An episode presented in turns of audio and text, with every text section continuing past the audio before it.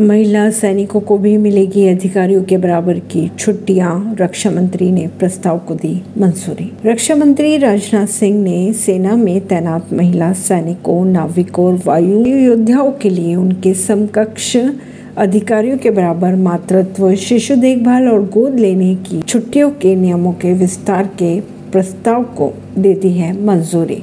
खबरों के अगर माने तो यह नियम सेना में कार्यरत सभी महिलाओं के लिए है, चाहे वे किसी भी रैंक की कर्मचारी हो। परवीन सिंह, नई दिल्ली से।